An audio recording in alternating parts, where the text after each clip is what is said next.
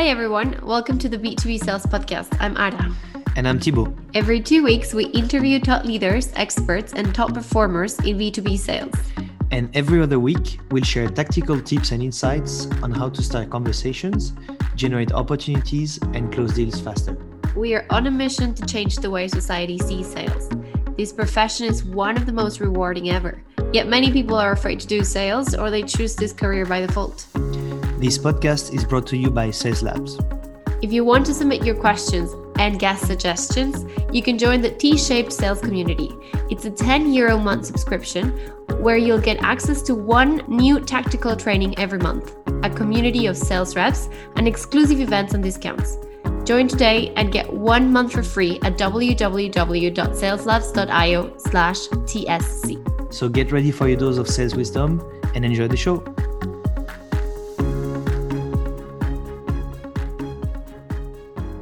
Basically what we're going to talk about first i'd like to welcome welcome you to this show.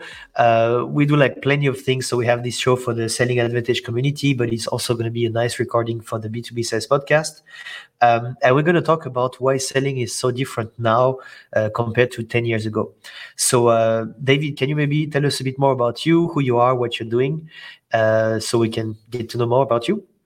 For sure yeah. So my name is david Priemer. Uh, i'm the founder and cerebral selling. And like everyone else, I got into sales by accident. You know, no one gets into sales on purpose. That's the running joke. Uh, I started my career uh, over 20 years ago. I actually started my career as a research scientist of all things and ended up getting into sales by accident at the turn of the dot com boom. Ended up joining a startup. Uh, fell in love with sales from there. Almost like to me, it was like a bit of an engineering problem, right? With like the people and all these kind of complex variables. Fell in love with sales, and that journey took me to uh, four high growth tech startups uh, three ended up being acquired. One, which I helped start in 2008, was acquired by Salesforce. Spent five awesome years at Salesforce, seeing how the sales machines were built, uh, kind of operationally, culturally at scale. Ended up running small business sales for the Eastern US. But after all that time, I realized that you know what, like people love to buy stuff, but they hate talking to salespeople, right? I didn't yeah. like talking. I didn't like talking to salespeople.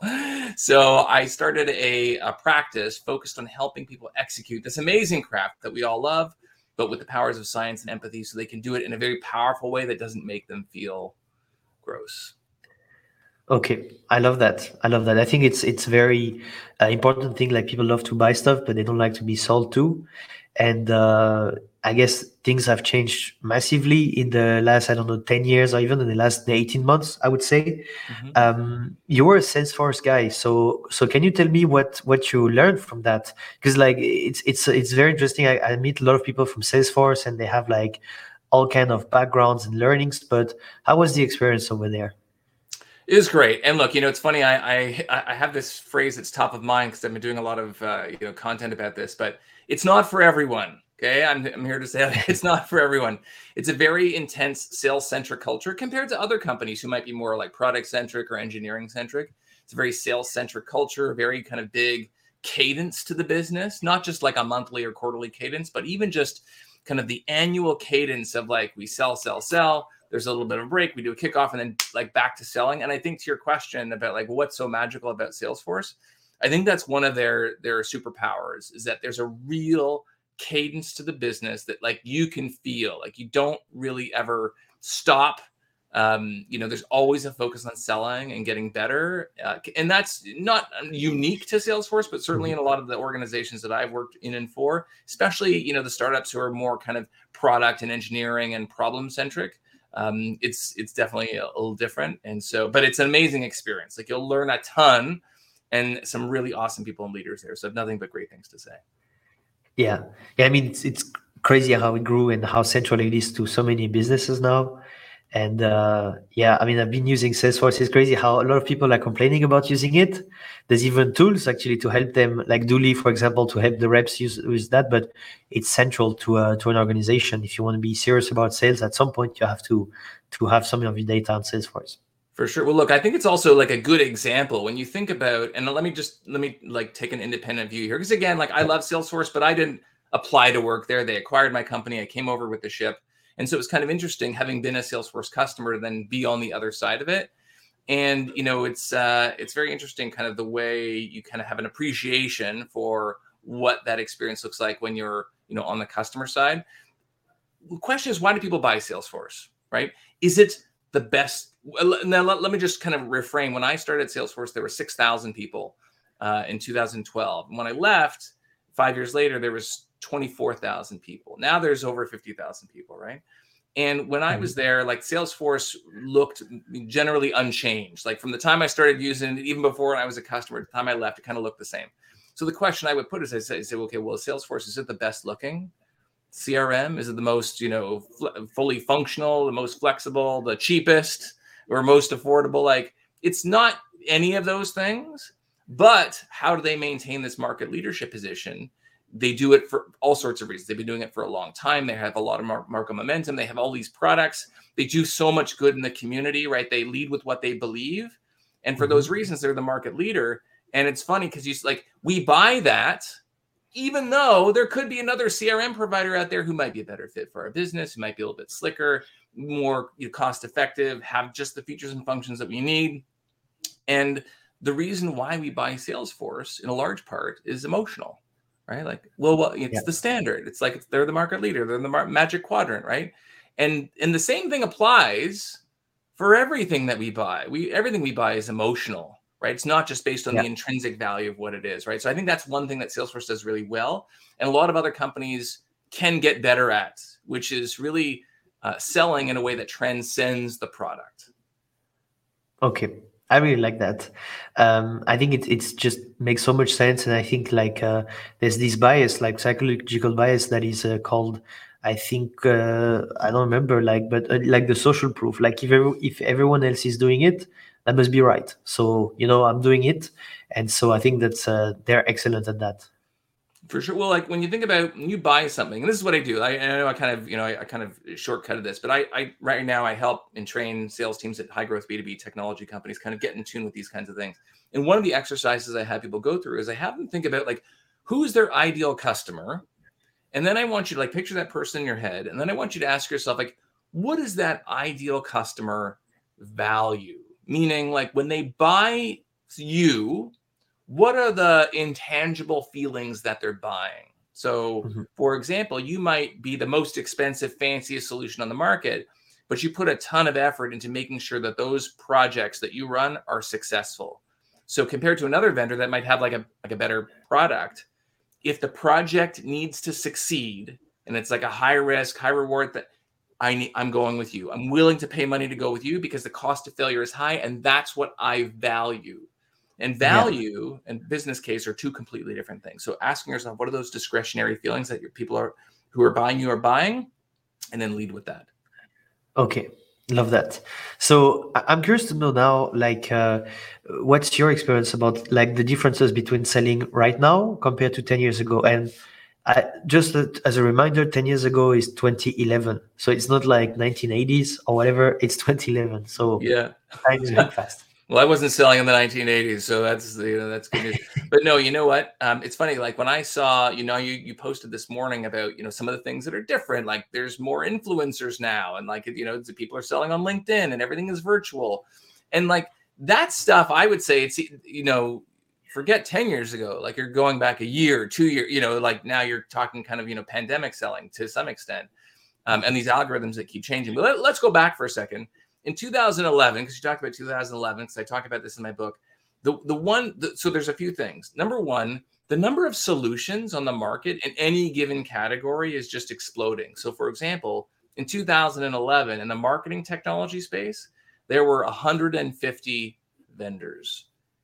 If you fast forward to 2020, now this is like a, a report that comes out every year, although they, they didn't do it for 2021. April 2020 was the hmm. last time if you look at that marketing technology landscape, there were eight over 8,000 vendors in that space. And you look at the number of categories, like you look at like the gongs and the Choruses, like the revenue hmm. intelligence and all these, like that didn't even exist, you know, 10 years yeah. ago. So the number of vendors, number of categories is increasing. And so now if you're a, a sales rep, you know, trying to sell one of these products and you go out to a customer, I'll tell you something. I don't know if you you found this, Thibaut.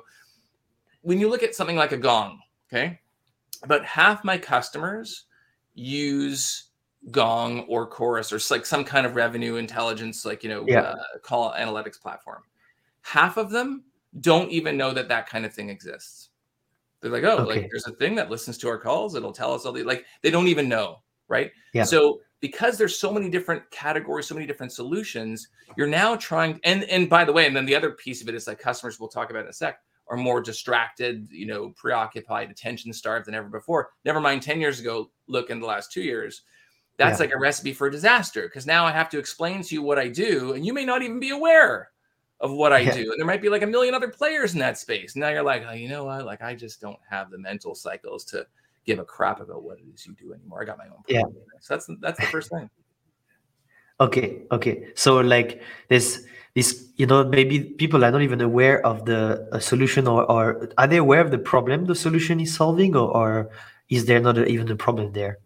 Well, that's the thing. You know, the question is okay, like, uh, you know, there's a lot of issues around lack of recognition of the problem.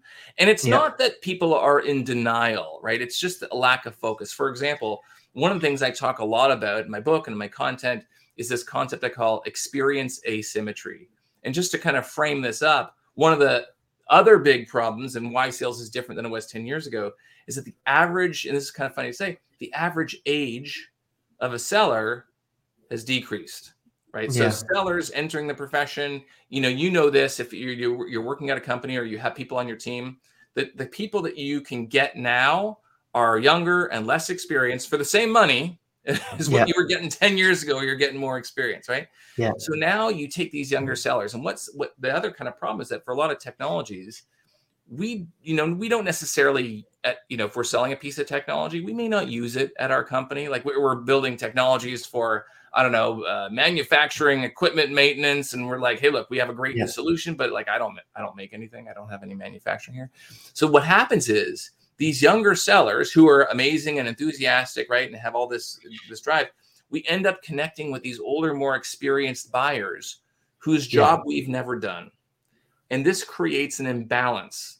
And that imbalance manifests in your tone of voice, right? In, in your Yeah. approach. So, I don't like I, when my, when my kids come to me. I have three kids. When my kids come to me, and they're about to like, if you have if people out there have kids, when your kids come to you and they're about to hit you up for something that they know you're going to say no to, right? They think you're going to say no to, right? They want to lift to the mall. They want to they want to download an app, and your immediate response is going to be no think about how they approach you, right? Like they, uh, you can tell just in their tone of voice.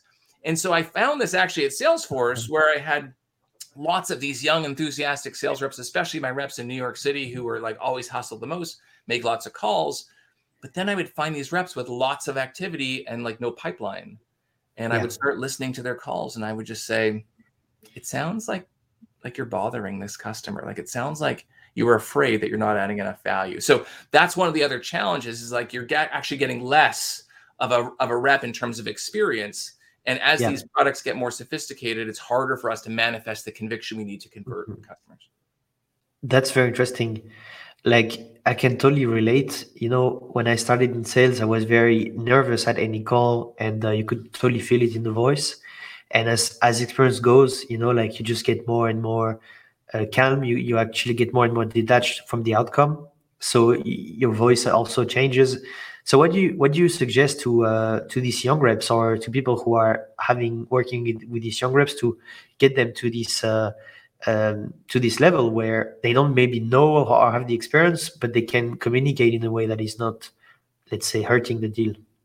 For sure. Well, like a lot of it just has to do with your your tone of voice and your approach. Like if you believe deep down inside that you are bothering the customer and wasting their time, it's going to come out.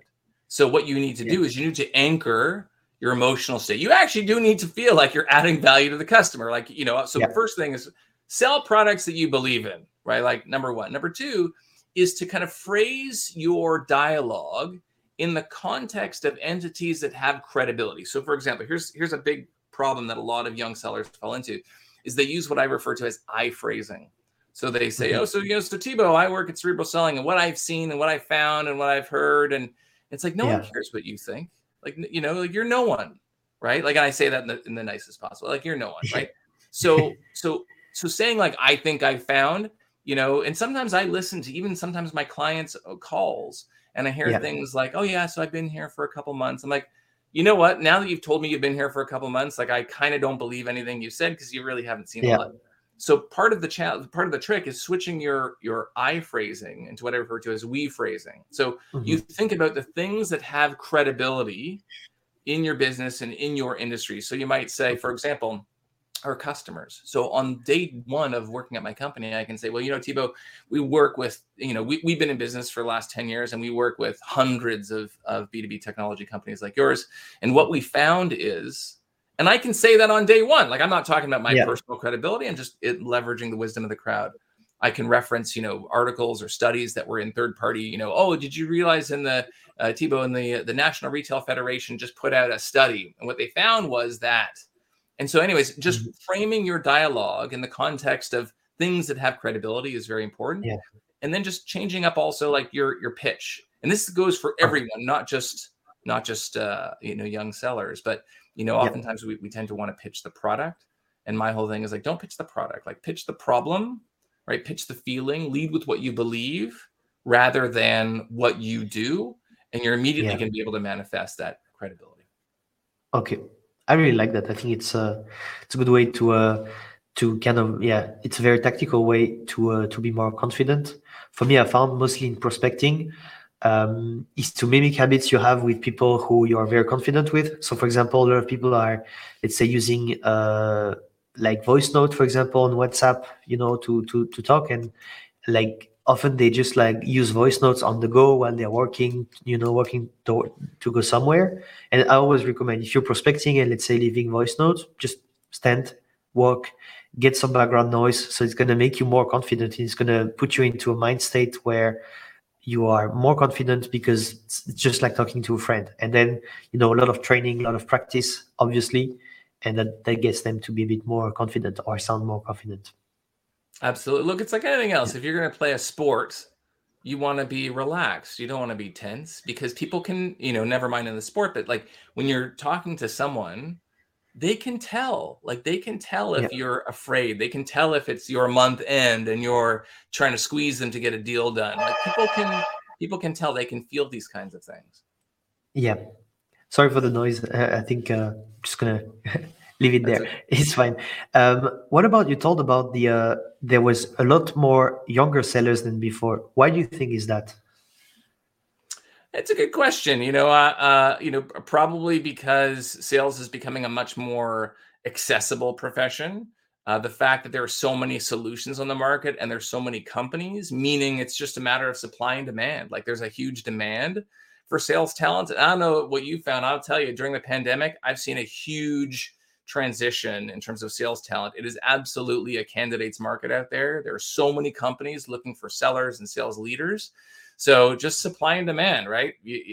I need people. The you know the people are getting younger, um, and uh, and that that's what's available right now. I also think it's good that more people are actually getting into sales on purpose. You know, I'd like to think that it's yeah. less of a thing that people get into by accident, although it's still very much the case and people are are now choosing to get into sales profession. So um, those are the things. But I think it's still primarily like a supply and demand issue. Yeah, yeah. I think it's crazy like how it switched. For me, I remember when the pandemic hit, everyone was like, "There's gonna be no more job, no more money, no more nothing," and now it's just like people are you know there's so many jobs if you have uh, two legs you know uh, two arms and you can speak a specific language let's say in germany it's very we have uh, another events coming uh, on Wednesday, where a guy found a way to actually uh, source some German speaking reps. And so it's just like people are, are going crazy for, for finding these kind of things in the Euro- European market. But I think it, it's just crazy how the needs are here. There's so much money flowing, let's say, at least in tech sales. So there's, you know, like this, uh, this, this huge demand. Do you think it's going to kind of balance at some point or what's the what's your feeling towards for the next i don't know two three years in terms of the market? I don't see it balance. Like you know what would have to change in order for it to balance out? Either there would need to be a huge influx of sales talent or mm-hmm. a massive reduction in uh, you know solutions and companies being started. I think that you know there was some concern at the beginning of the pandemic even really good companies. So if certainly like some you know companies were being very cautious and some companies were, yeah. were downsizing but then other companies were being cautious, especially in kind of the venture funded world, where they were saying, hey, you know what? I don't know what the climate's going to be like in the next year. I don't know if I'm going to be able to raise money at the valuation that I want. So, you know what? I think I might have to, you know, let some people go and kind of shrink a little bit just to, you know, play it safe. But yeah. none of that seems to, I mean, that, that, that is now over and we're kind of like past that. So I don't think any of the, those things are materializing. So no, I, I don't see this changing um, mm-hmm. in the near term by any stretch. Yeah. I think it's just really good time to be in sales because you have like so much more money because the market is is kind of finding uh you know like you get paid more and more for a job that you know it's it's definitely not that great for employers because as you said they get people with a lot less experience they have to pay way more.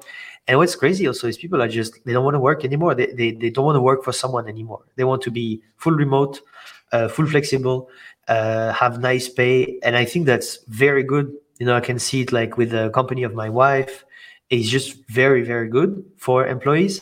Mm. and uh, it's it's interesting. It's very interesting.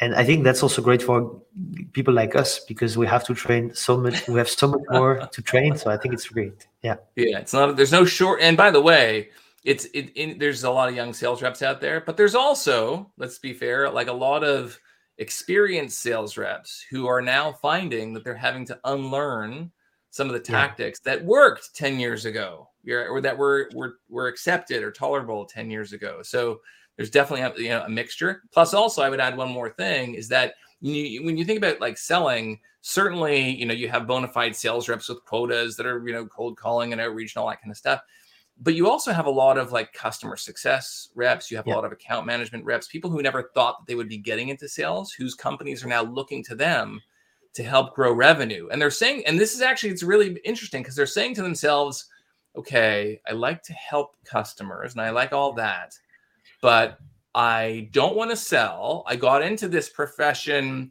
in sales or account management because I, I hate salespeople and I didn't want to be one of those people. And yet, this is a motion that I'm being asked to execute. And actually, I don't mind doing if it's helping the customer, but they're trying to figure out yeah. How do I do this in a way, like I said at the top of the hour here, like how do I do this in a way that doesn't make me feel gross? Because I don't like the idea of selling. I like the idea yeah. of helping. So how can I do this in a way that makes me ethically feel, you know, complete? And so there's actually quite a lot of non-sales sellers in the market yeah. nowadays. Yeah, I think that's that's also uh, often people are. I was talking about that with my wife today. Often people don't like the discovery part of the process, the early phase where you go for this net new logo and it, you just have to build this relationship but there's a lot of selling and actually a, a, a, lot of companies are pushing on that which is expansion expanding an account which is critical actually is maybe even more important than new business and that's how you make you know you you, you have the retention plus expansion i think it's super important and this is so so different from this for me typically i hate expansion or anything i just like going through logos and uh, and just like doing a lot of new business mm-hmm. feel great in there. And I hate doing expansion, but my wife, for example, is the exact opposite. She hates this new business stuff, loves the expansion, and I think that's uh, there's a lot of interesting kind of opportunities there also. Mm-hmm. Absolutely. Yeah. What else you think is different from ten years back now? Yeah, so I mean, so you know, number of solutions. You have younger sales reps. Also, like you know, I find because sometimes there's a lack of, um, you know, whether you want to call it good sales training or good content out there one of the challenges is that even if you know we have a lot of conviction in what we're doing uh, you know and our and we have a pain that our customers can solve we go out there and we get stuck in what i refer to as the sea of sameness meaning when we describe what we do we're not doing it in a way that creates that compelling emotional reaction and i'd say like this is something that's uh, you know uh, been happening for some time however when you're stuck in an environment where there's so many different solutions in every category you need to say something different right like you and I, we train salespeople. Okay, that's what we do. Mm-hmm. Unfortunately, there's like a million people that do what we do, right? So if yeah. we go out into the market and we say, "Oh yeah, we train salespeople at high growth B two B tech companies," then someone's going to smile and say, "That's nice," right? And then just there's a, there's a million of us, right? So yeah. how do we break out of the sea of sameness? Well, look, so we create content and we help the community but also a lot of it is wrapped up in, in, in what it is we do in our personal mm-hmm. brand mm-hmm. and how we kind of you know position how we can help so rather yeah. than you know and look there's there's sales trainers and sales content out there that's all about like negotiating and closing and squeezing the customers right but you know if we think about simple statements like hey look i i love to buy things but i hate talking to salespeople and i believe yeah. other other buyers feel the same way, right? I believe that if you want to be successful in the modern sales world, you have to use tactics that are rooted in science and empathy. And and you know, in all fairness, there's a lot of bad sellers out there who are not bad people. They're good people, right? They're just going out there and they're executing. So I, I'm just doing all this on purpose, where like I'm I'm saying these things in a way that doesn't sound like someone else, right? So yeah. kind of really hitting my customers in a, in a like an emotional way that's very authentic, right? But it doesn't sound like someone else because there's a million, for example, in the financial services sector there's a million services out there that say, oh, you know, Thibaut, like we can provide world class service at very low fees. Like everyone says that, right? So you need yeah. to you need to break out of the sea of sameness, and that's something that definitely a lot of sellers compared to 10 years ago are getting stuck in. Yeah. Yeah. What do you suggest to get out of this? Is there any specific tactical tips you have? Well, you know, like the easiest stuff, I uh, just say, like when someone asks you what, what you do, like, oh, Thibaut, what do you do? You have to have a good answer and it can't sound the same as everyone else. So one of the, the tactics I, I talk about um, in my book and, and my, my website, but I'll tell you the website, but it's all free, mm-hmm. free and ungated. Um, as I talk about using, for example, the words love and hate in a sentence yeah. To describe what you do. I call these polarizing statements. So like this example of people love, you know, they love to buy things, but they hate talking to salespeople. You know, men love to dress well, but they hate to shop. You know, people love feedback at work, but they hate performance reviews all these are yeah. good examples of like how we can describe what we might do in a way that's more emotionally charged and sounds different than someone else. But to do that, you need to really be in tune with your ideal customer and like the things that they think okay. about. But that's one of the easiest ways. So it could be something for me. I help uh, outbound reps who hate. Uh, you know, I I help inbound reps uh, reps who hate doing outbound uh, generate more opportunities could be something like that yeah you know we look we yeah. all want to drive business we love driving business but we hate doing outbound calling and we hate the fact that people are asking us yeah. to do this there must be a way of generating business without having to do all this outbound stuff this is yeah. this is where i help now look by definition that's exclusionary so if you have an organization who wants to do more outbound calling or reps who've been tasked with outbound calling that don't have a problem with it well then you're not for them like that's okay Exactly. Yeah, that's also this thing understanding that you're not for everyone. For me, uh, took me a while, but uh, now I just really love it because it's really clear, and you have this specific success that you can uh, you can generate. So I, I think that's great. Do you have some uh, suggestion to help salespeople sell better in this day and age we have in 2021? Yeah, well, you know, like let if you want to get really, really micro, there's a an article I wrote that turned out to be quite popular. It's called How to Sell During Periods of Adversity. If you just if you just Google selling during adversity, I think it's the first thing that comes up, interestingly yeah. enough. And one of the things I talk about is that, like, especially now, people will remember when they're having a tough time. Let's say you're trying to sell into like a, an industry that's been hit by the pandemic or, you know, people that have been hit hard. People will remember how you treat them. It's actually like a like a, a biochemical reaction that when mm-hmm. we are in periods of adversity, our brains are almost like hitting the record button. Like you can remember in your life all of the times that you were in danger or like something bad happened because it's it's evolution's way of helping you remember how you got out of that situation mm-hmm. so you know by helping you remember if you find yourself in that situation again it's kind of the the biochemical blueprints to get out but what that also means is that if our customers are having a tough time and they're looking for help and we treat them poorly we treat them like jerks yeah. if we pressure them if we say the wrong things like they will remember right yeah. so very important especially now especially now when customers have all of this choice and there's all these solutions and they're more distracted than ever before to treat them well right the golden rule treat them as you would yeah. like you know to be treated yourself so i'd say like that's number one also and i we kind of just we kind of just touched on this is like realize that you can't help everyone right and even the people that you could have helped uh, a year or two years ago, maybe you can't help them anymore. Or maybe there's other people yeah. that you can particularly help. So really focus your time on people you can help. And then also realize that the things that your customers value now versus, let's say, yeah. a couple years ago have changed. So the example I give is let's say I worked for a hospital and my job was to buy masks and gowns and gloves and personal protective equipment. If we were kind of in the pre pandemic phase and you asked me, well, what, David, what's important to you? I might say, well, look, price. We have, you know, hospitals don't have infinite budgets. We need to mm-hmm. stick to the price.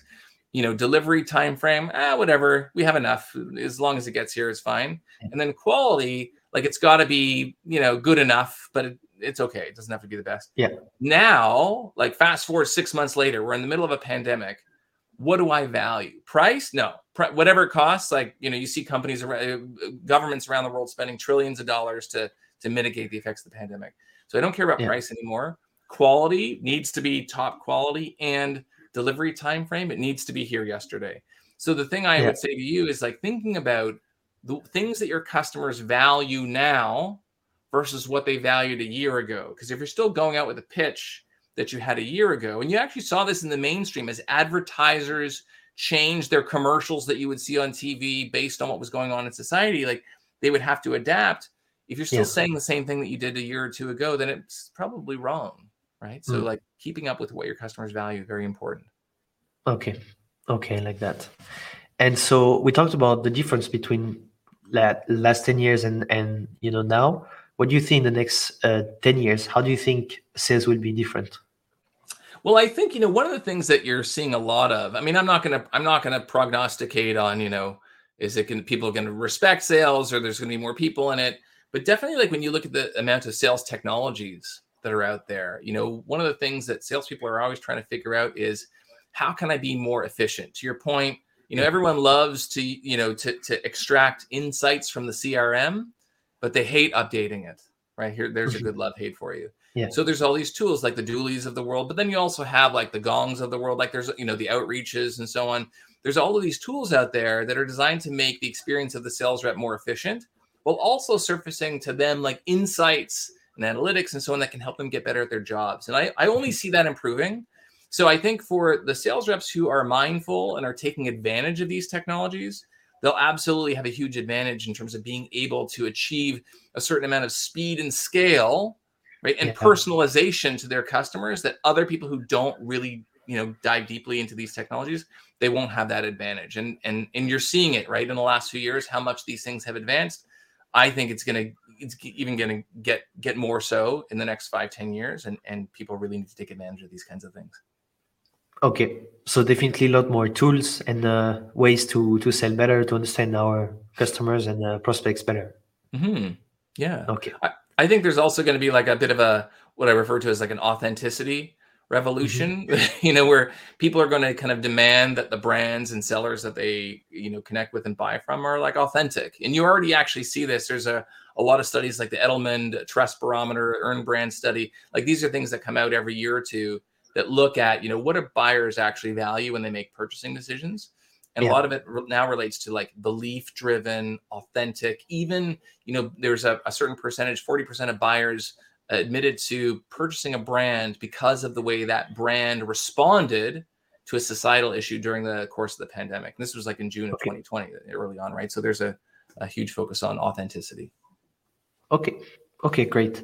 So before uh, we wrap up, so for anyone who's listening to us, if you have questions, drop them in the chat. And while we are waiting for your questions, if you have any, can you maybe tell us a bit more about uh, where people can get in touch with you? You talked about your book, so can you tell us a bit more about how can people learn more about you? Yeah, so if you're interested in the book, the book is called "Sell the Way You Buy: uh, A Modern Approach to Sales That Actually Works Even on You." And you can get that on Amazon. It's probably the most popular place. And if you feel like listening to six and a half hours of me reading my own book, it's on Audible as well. Uh, so that's the book, and you can get that anywhere you buy books. Uh, my website is called cerebralselling.com. It's all one word, cerebralselling.com. Um, I also have a YouTube channel by the same name, and everything is is free. Maybe that's a stupid thing, but it's free. it's ungated uh, with all sorts of content on everything I've, I've spoken about today: messaging, discovery, objection handling, negotiation, all in kind of this science and empathy based framework. Okay, so the cerebralselling.io or .com? What, what was com. the yeah cerebralselling.com? Okay. Yep. Okay. Uh, then the YouTube channel, Cerebral Selling, and the book, Sell the Way You Buy, basically on Amazon. Yeah. Um, okay, so I'll put all the links in the show notes for people to actually go and, and check that. Um, and if people want to hire you for training, where where should they go? Yeah, I mean, you can get in touch with me on my website, cerebralselling.com, or you can hit me up on LinkedIn, or you can send me an email. I'm just David at cerebralselling.com, and uh, we can connect from there. Okay, perfect. Great. Really happy you could come uh, on the show. No, right on. My pleasure. Thanks for having me, Thibaut. It's great to connect with your uh, community here. Yeah, yeah. Thank you very much, David, and uh, talk soon then. Pleasure. Thanks for listening to that episode. If you like what you hear and you want to explore more, I invite you to join the Selling Advantage community. It's a paid community we're running with Skip Miller, where you're going to get access to a content library with training, checklist, and exclusive resources. You'll also get access to our experimentation swipe file and a Discord group with 150 Texas people. We also have online events where we invite special guests, a regular Ask Us Anything, and our content is focused on sales for North America and EMEA. If you want to check it out, go to sellingadvantage.io or click on the link in the show notes and you'll be able to sign up.